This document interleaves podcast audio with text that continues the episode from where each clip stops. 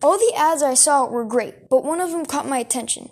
And that's yours, Ethan. Congratulations. The reason your presentation caught my attention is that the music goes well with the presentation. It makes me relax and want to hear more about Istanbul.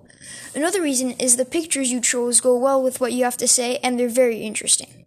The third reason is that your presentation respects the time limit. Can you imagine going over the time limit? P.S. Don't look how long my presentation is.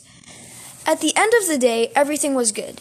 The only thing I would change is to put activities for kids more our age, because not every kid our age likes to visit uh, monuments like the Hagia Sophia.